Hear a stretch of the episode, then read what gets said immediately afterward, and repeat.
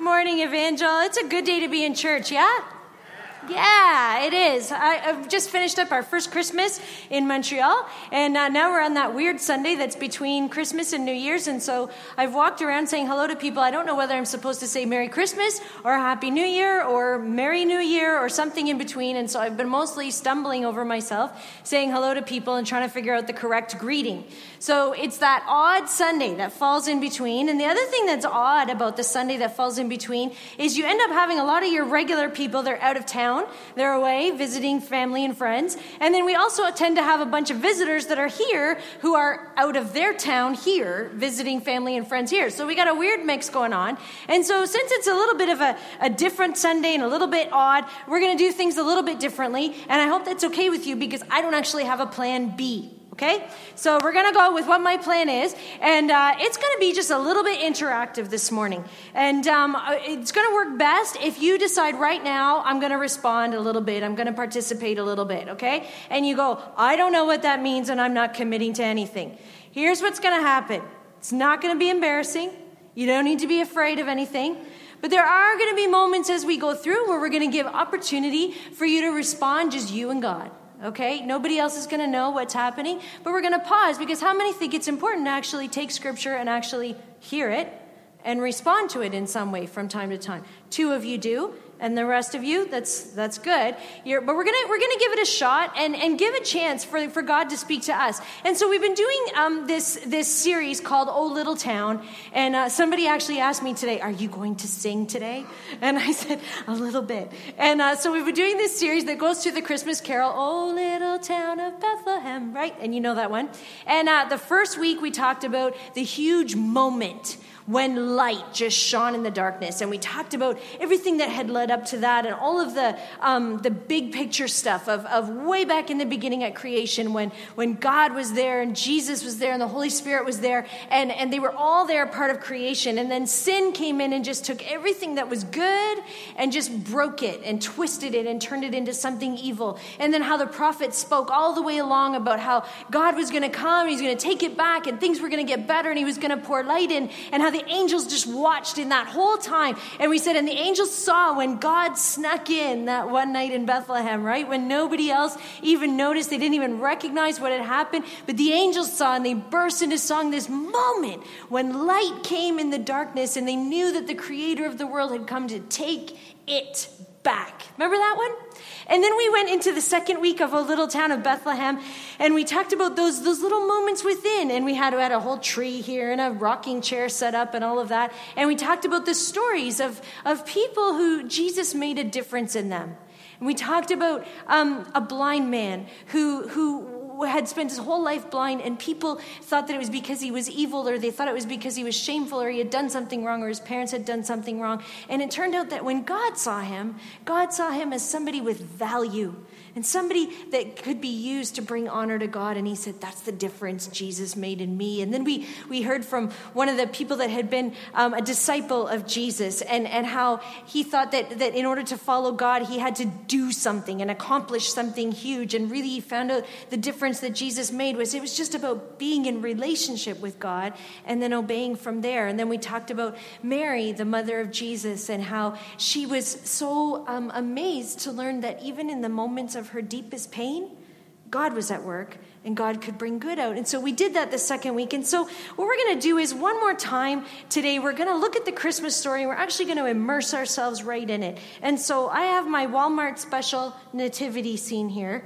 That's right. You like that? And we're going to build it as we go this morning. And I want you to shrink yourself down and imagine yourself right in this nativity scene here as we build it. And there's going to be moments where we're going to pause. I'm literally going to pause. And you go, Patty, what are you going to do? Nothing.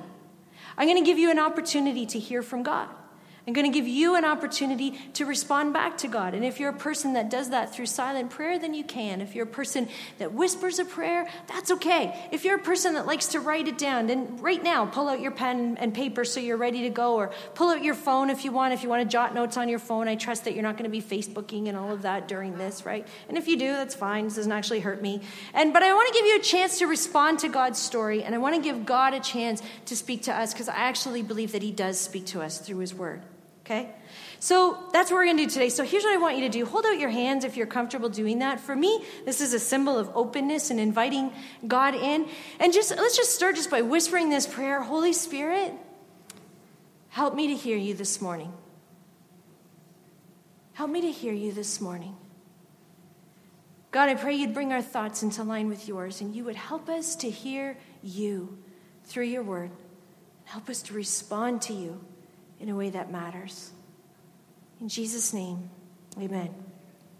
Luke chapter 2. About that time, Emperor Augustus gave orders for the names of all people to be listed in record books. These first records were made when Quirinius was the governor of Syria. Everyone had to go to their own hometown to be listed. So Joseph had to leave Nazareth in Galilee and go to Bethlehem in Judea. Long ago, Bethlehem had been King David's hometown, and Joseph went there because he was from David's family. Mary was engaged to Joseph and traveled with him to Bethlehem.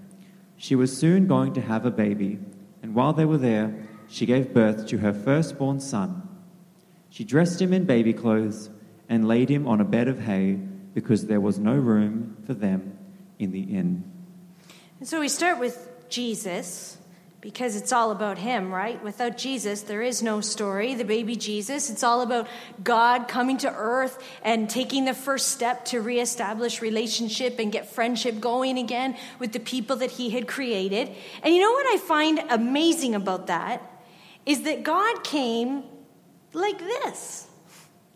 In a way that was not designed. In fact, it was designed specifically not to intimidate us.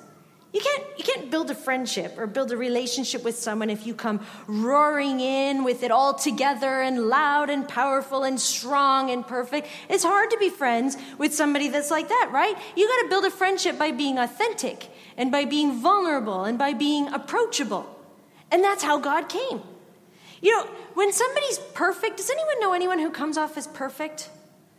They're scary, right? I don't trust them. I, people that are perfect, they make me a little bit nervous. I'm one of those people that's a little suspicious of, of the big name people or the famous people because I just, I go, oh, I don't know. They kind of intimidate me. They make me a little bit nervous. A few weeks ago, there was a pastor, one of our visiting pastors, who stood here on this platform and made a statement. And he said, You know, all the perfect people in this church, and you all finished with, left a long time ago. Can I just tell you how relieved I was to hear that? Oh, thank goodness. Because I am not perfect, and I'm pretty sure I don't know how to pastor a church that's full of perfect people. And I was so grateful to find that I like real people.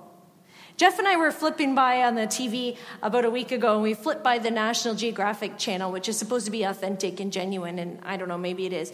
But we were watching, we just stopped and stopped on this show for just a few minutes of a guy who's um, like a survivor of some kind. So he's out in the wilderness, you know, one of those guys. He's out in the wilderness and he's picking leaves and eating them and, and getting his food from whatever he can scrape together. And, and supposedly it's just him. He's just out there in the wilderness, you know, out there for weeks at a time, months, yay, even years, I don't know. And he's trying to find water and he's trying to find, explaining how he lives. And, and I'm like, and yet, there's a camera crew.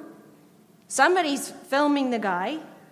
And then I looked at him a little closer and I said to Jeff, You know, that guy has the most perfectly trimmed beard I've ever seen in my life. And his hair is just perfect. I don't believe him. I don't think he's really living out there in the wilderness. I said to Jeff, I don't believe that guy. That's not real. Can I tell you, I just love that God, when He decided to come to earth and He decided to start a friendship and renew a friendship with people, He didn't come with a camera crew. And He didn't come with perfect hair and with a perfectly trimmed beard. He didn't even come the way He did in the Old Testament on Mount Sinai with all kinds of thunder and noise and stuff. He came as this regular baby, approachable, vulnerable he came as a baby that was going to grow up as a person and have a, a real life dealing with the same stuff that we deal with. He's going to deal with the same temptations we deal with, same pain, same moments of joy, same trying to get along with family, same struggles with people that don't like you, Same struggles with bad hair days. Same chores, learning how to work, all the regular things that are part of regular life. Jesus was going to experience all that. And let me tell you something you can trust a God who makes himself vulnerable like that. You can be real with that God. You don't have to put up a front and put up some fake front that says, I'm perfect and I have it all together. You can just come to a God like that and be real. You don't have to have all the answers. You can just be authentic. Can we just take a moment to just ponder that? Let that sink into your head a little bit. Whisper um, this prayer with me if you want to Jesus, thanks for coming the way that you did. We expected powerful and mighty and strong. And you came approachable and understandable. You came in a way that invited us to connect with you. Just let that sink in for a few seconds. Whisper a prayer back if you want. Let God speak to you. Write down a few notes. Just take a moment.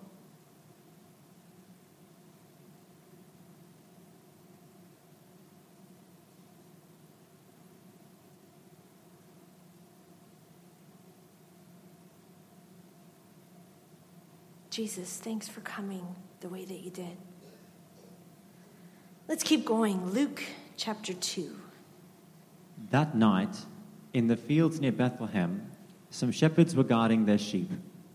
All at once, an angel came down to them from the Lord, and the brightness of the Lord's glory flashed around them. The shepherds were frightened, but the angel said, Don't be afraid.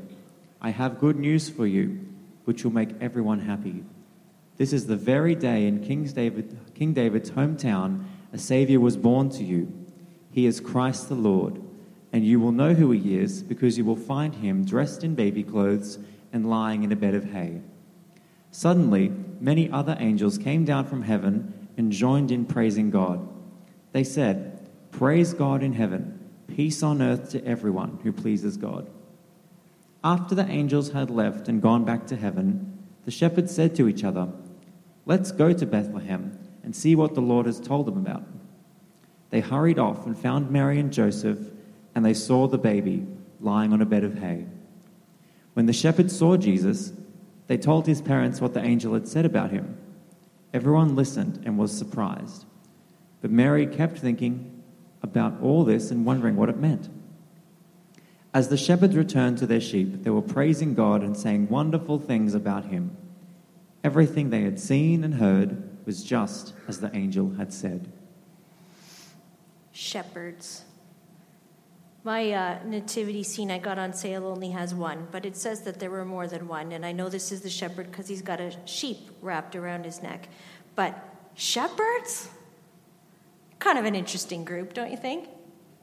Kind of a weird group of people to have at the at the nativity scene. I'm not sure why God decided I'm going to let angels sing in the sky, and the people that are going to see them are going to be shepherds.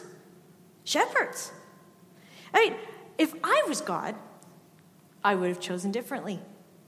It doesn't really make any sense to tell this story to shepherds. There's no prestige attached to being a shepherd. There's no level of societal importance attached to being a shepherd. Shepherds were not people that anyone else wanted really to hang around. Shepherds, um, they, they didn't work on the job for eight hours, you know, starting at nine, finishing at five coming home and having a nice supper and a shower and a hot tub and throwing their laundry in with Tide extra whatever, right? Shepherds lived in the field. Just let that sink in. Lived in the field. Are there showers in the field? Say it out loud. No. Are there mirrors in the field? No. Are there washing machines in the field? No. Do you want to hang around with a shepherd? Not so much. They didn't actually really have much of a social life except with other shepherds. They probably were lacking in social skills a little bit. They had no influence to spread the news. Why you would tell shepherds, I don't know, because nobody listens to shepherds. Nobody cares what they say. Nobody wants to be anywhere near them. They were kind of considered untrustworthy and unclean, a little bit shifty. They were rough. They were outcasts of society, and they're probably going to come in and they're going to crowd in too close to the new mom and the new baby and invade personal space with all of their smells and just, ugh, right? Shepherds? That's who God announced it to. Not to important people, not to the media. He didn't do a press release or put it on Twitter. He didn't even tell the important religious people, didn't even look up some, you know, big name priests or pastors or something and tell them the story. No, he, he announced his, his arrival to shepherds, to people who were just um, living day to day, just trying to make it. To people who lived in a field, people that most of the world tried to avoid. Why would he do that? Maybe. Maybe he was thinking that right from the start, he would make sure that everybody knew that nobody was too low, nobody was too dirty, nobody was too scary to connect with God. And isn't it amazing that even at the moment of his birth, Jesus made sure that the people, he made sure to show love and acceptance and value to people that were unloved and unaccepted and devalued right from the moment he was born. Just reflect on that for a moment. Just let that sink in. Ask God to see if He has anything to show you from that. Any prayer that you would whisper back.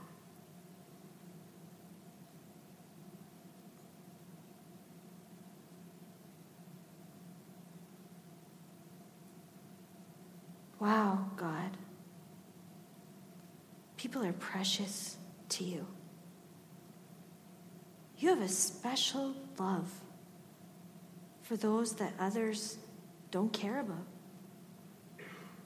Remind me of this. Help me to see the irreplaceable value in others. Give me your heart for those that others reject. Just whisper that prayer this morning. Give me your heart for those that others reject. Hmm. Matthew chapter 2. When Jesus was born in the village of Bethlehem in Judea, Herod was king. During this time, some wise men from the east came to Jerusalem and said, Where is the child born to be king of the Jews? We saw a star in the east and have come to worship him. When King Herod heard about this, he was worried, and so was everyone else in Jerusalem. Herod brought together the chief priests and the teachers of the law of Moses and asked them, Where will the Messiah be born? They told him, He will be born in Bethlehem, just as the prophet wrote. Herod secretly called in the wise men and asked them when they had first seen the star. He told them, Go to Bethlehem and search carefully for the child. As soon as you find him, let me know I want to go and worship him too. The wise men listened to what the king said and then left. And the star they had seen in the east went on ahead of them until it stopped over the place where the child was born. They were thrilled and excited to see the star. When the men went into the house and saw the child with Mary, his mother, they knelt down and worshipped him. They took out their gifts of gold, frankincense, and myrrh and gave them to him. Later, they were warned in a dream not to return to Herod, and they went back home by another road. Then we have the wise men. Now, if you were here on Christmas Eve, you participated in a little trivia question list of questions that Pastor Joe gave us, and you learned that almost everything that you think you know about the wise men isn't true. right? First of all, they weren't actually there.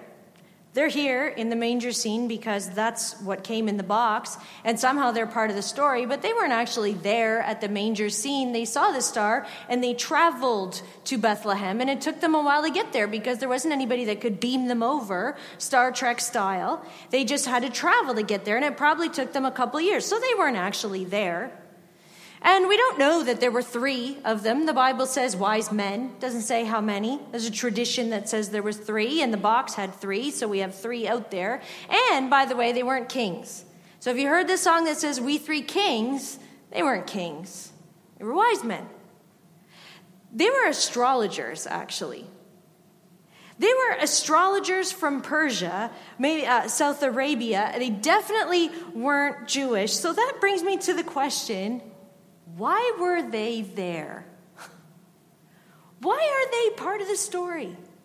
Why are these people who aren't even Jewish, who have no connection at all to the story, why are they there? They, these men have no connection at all with the Messiah.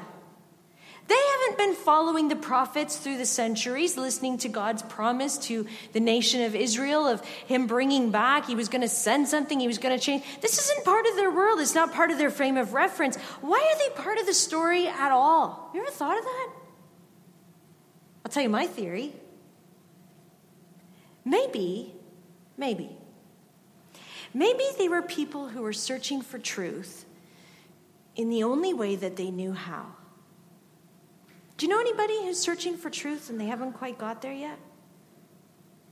Maybe they were people who were searching for God, and maybe God saw that in their hearts and saw that they were searching for truth. And so he shared just a little bit of himself, just enough to stir them up and bring them to Christ. Maybe God spoke to them, to outsiders Maybe God spoke to these outsiders in a way that they could hear.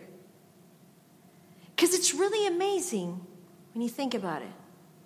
They really didn't have, they didn't understand the significance of what it meant that the king of the Jews had been born. And yet somehow they knew it mattered. Somehow they knew they wanted to bring honor. Somehow they knew that there was something there that was important. And that's interesting to me. They didn't know Mary and Joseph. They didn't have any common ground. But they wanted to worship, and God brought them to the right place. Let's pause. Think about that for a few moments. Just reflect on that.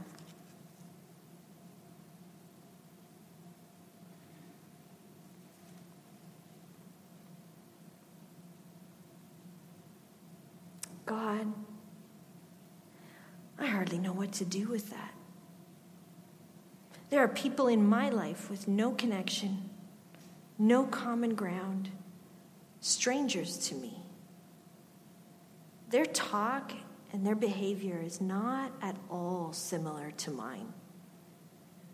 I don't even know why they're in my life. Help me to see they might be searching.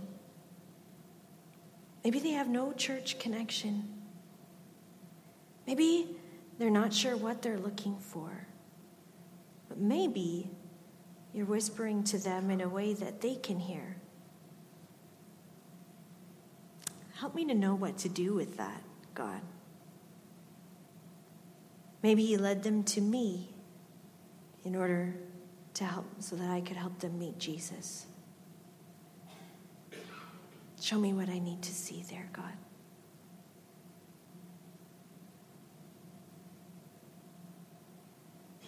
Matthew chapter 1. This is how Jesus Christ was born. A young woman named Mary was engaged to Joseph from King David's family. But before they were married, she learned that she was going to have a baby by God's Holy Spirit. Joseph was a good man and did not want to embarrass Mary in front of everyone so he decided to quietly call off the wedding. While Joseph was thinking about this, an angel from the Lord came to him in a dream.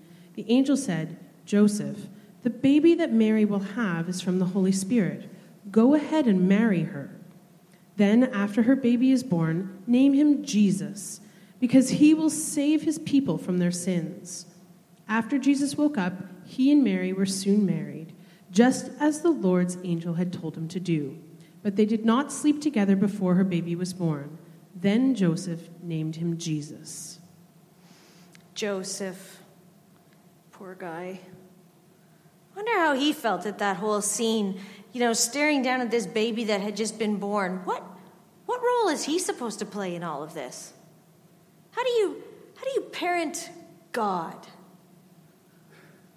You know, we don't really know much about Joseph. The Bible doesn't say a lot about him, but the parts that we do see, he, he becomes a man that I respect and that I really admire. I think he was probably a guy in the village that every mother in the village was hoping he would choose her daughter to marry because he's a good guy he's got integrity and he's got honesty and he's got compassion and, and he's just he's this good guy. And, and he gets engaged to mary and everything's on track and uh, preparations are being made. And in that time and that culture and engagement was binding. It wasn't consummated until the marriage happened but it was it was binding. And so the only way that you could um, dissolve that relationship would be through divorce. And so he's engaged to mary. And then and then this whole thing happens. And this is where we see that joseph you know whatever else you want to say about him he's not He's not a jerk. He's a good guy. He's a good guy. He finds out that Mary's pregnant, and he knows it's not his baby. He could have destroyed her. He could have destroyed her. The rules said that he could. Everybody would agree that he could, but he doesn't. He says, I'm not going to do that. He's compassionate, he's decent.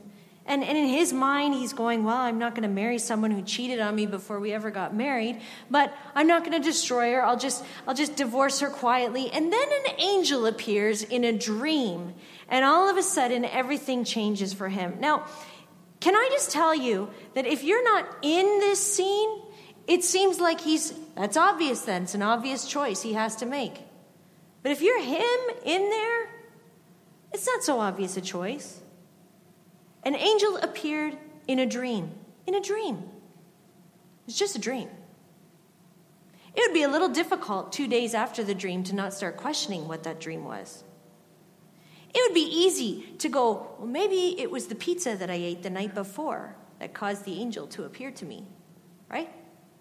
Or maybe it's just his subconscious trying so hard to rationalize and find a reason for this painful thing that has happened to him. And maybe the dream was all just a concoction of his own inner psyche. And here's the thing the angel isn't appearing to anybody else.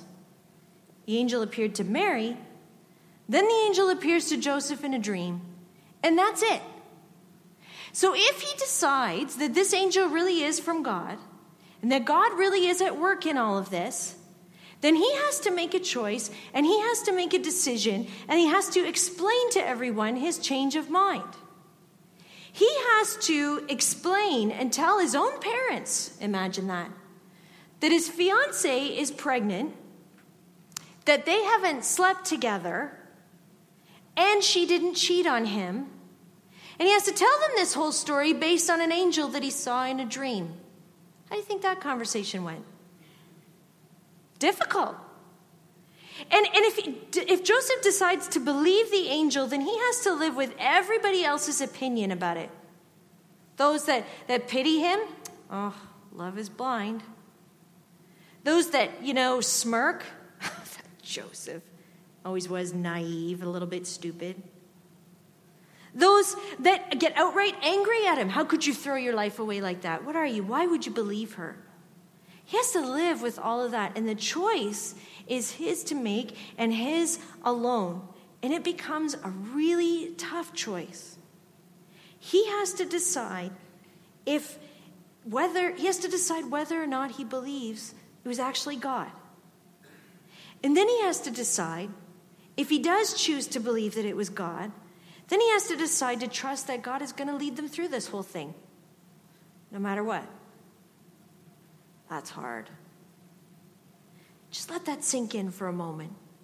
Just respond to that. Let God speak to you through that.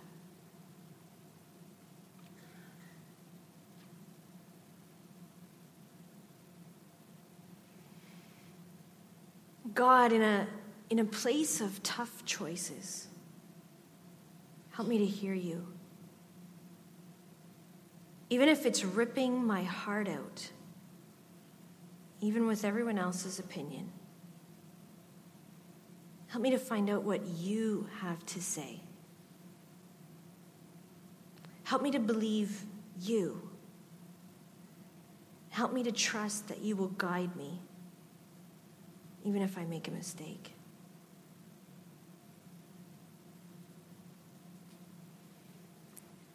And then, of course, we have Mary. How did she feel in the middle of all of this? I mean, at the moment that the baby's born, she feels all kinds of joy, love, and excitement. Look at her little boy. But the moments leading up to that, I'm guessing some fear, panic, loneliness. You know, the Bible, um, she, she doesn't have any choice at all. She's different than Joseph. He's got a choice to make. She doesn't have a choice. Mary doesn't have any choice over whether she's pregnant or not. She just is. And Mary can't control how Joseph's going to react. That's his decision to make. There's nothing she can do to influence that and to try to make him decide one way or the other. She has no control over the whole thing. She fled to Elizabeth's. She ran to her cousin's house because the angel told her that Elizabeth was safe and Elizabeth would understand and that would be a safe space for her to go. And so she got away from the whispers and from the stares and from the questions, probably from her own mother, over and over again. She ran away, got away from the hurt that she's facing in Joseph's eyes as she tries to explain to him what is unexplainable. Mary was where she was, whether she believed it or not. She had no choice in the matter. She had no control over any of it, and that's that's hard. Bible records her singing, which is beautiful. I wonder if there were also moments when she was crying. I wonder if there were moments when she just sat and stared, going, What do I do with all this? Going over it and over it and over it in her mind, What do I do? And coming back to the conclusion that there's nothing to do, there's nothing she can do. I hope God knows what He's doing. The only thing that Mary could control in this whole situation was her own heart. She couldn't change a single thing of the circumstance. All she could control, all she could choose, was how she would behave in the middle of this circumstance. Can I just say, thank God Elizabeth was there for her. Thank God.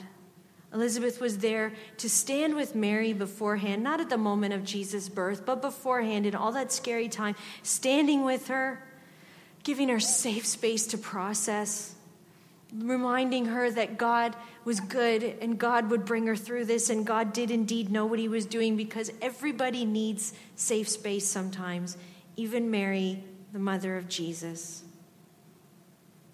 Here's how I respond to that. Oh, wow. God, I cringe at no control. When I can't change anything, would you help me to find a safe person who will encourage me to trust you? And also, God, would you help me to be that person for someone else? Help me to be a friend who stands alongside someone in an impossible situation, building up their faith, encouraging them when everyone else is tearing them down. Help me to help them to trust that you are accomplishing your purposes. Just let that sink in for a moment.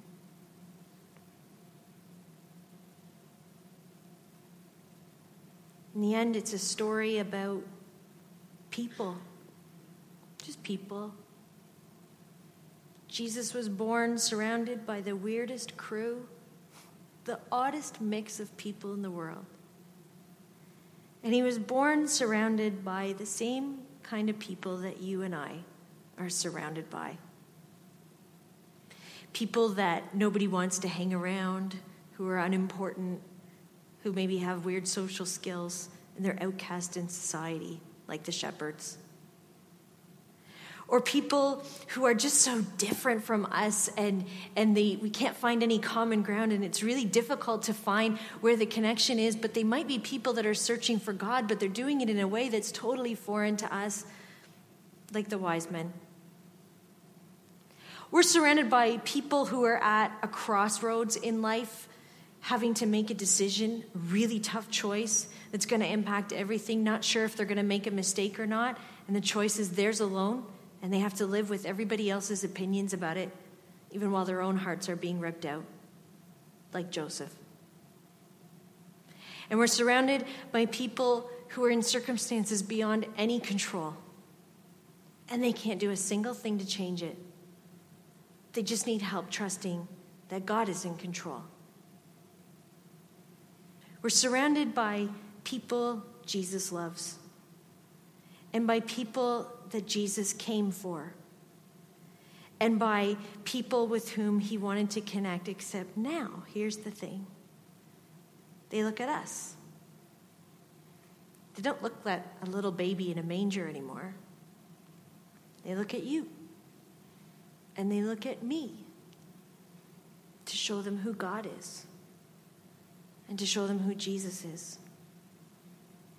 And the beautiful thing is, we don't have to be perfect while we do it. We don't have to have a camera crew. We don't have to have perfect hair and have everything all just so. We just have to be real, genuine, authentic, a little bit vulnerable sometimes, because that's how you build friendships. We just have to be like Jesus. And so that's the last prayer that we pray this morning Jesus, Help me to be like you. Help me to be like you. The last verse of O Little Town of Bethlehem, it's a prayer that welcomes Jesus into our own lives, not just at Christmas, but every day. calls him Emmanuel, which means God with us. It's a prayer inviting him in. Maybe you'll sing it with me. O holy child of Bethlehem, descend to us, we pray. Cast out our sin and enter in. Be born in us today. We hear the Christmas angels, the great glad tidings tell. Oh, come to abide with us, our Lord Emmanuel.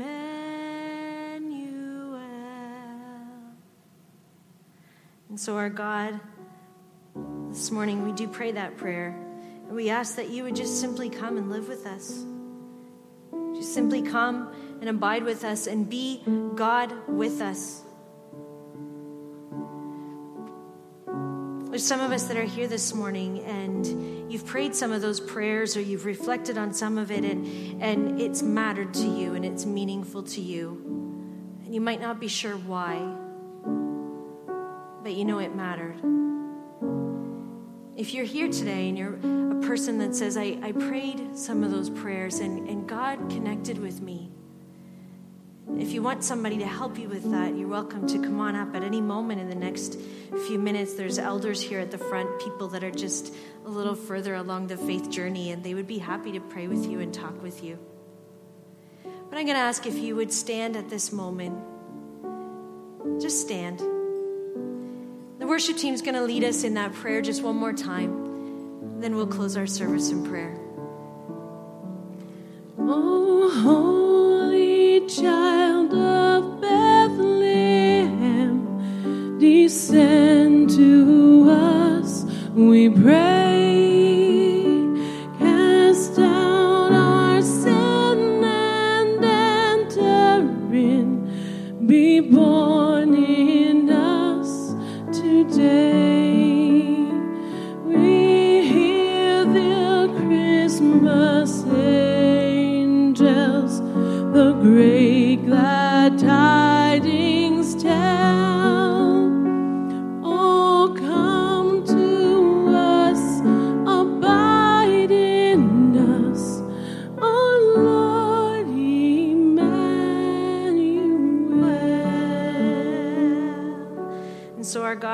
Bring this service to a close, we do ask that you would live with us. But not just for us, but that you would help us, God, to carry you out to every place that we go. God, people don't look to a baby in a manger anymore, but they can see Jesus in us. We're asking that you would help us to carry Jesus well. Help us to be the hands and feet of Jesus everywhere we go this week, whether it's to family or to friends or to our workplace. Anything that we do this week, would you help us to help others see Jesus? Would you help us to show people who God is? Would you help us to come alongside of people that are in need of somebody to come alongside them? Would you help us, God, to stand with people and to say, This is who God is? Can help you meet him. God, I ask that you would cover over and keep safe every person that's here. You would bring us back safely next week. Help us in everything we do to honor you and bless each other. And we ask this in Jesus' name. Amen. God bless you. Have a fantastic rest of Christmas and New Year's. We'll see you here at 10:30 New Year's Eve. There's coffee downstairs at the Connect Cafe. Make sure you say hello to someone, and uh, we'll see you next week.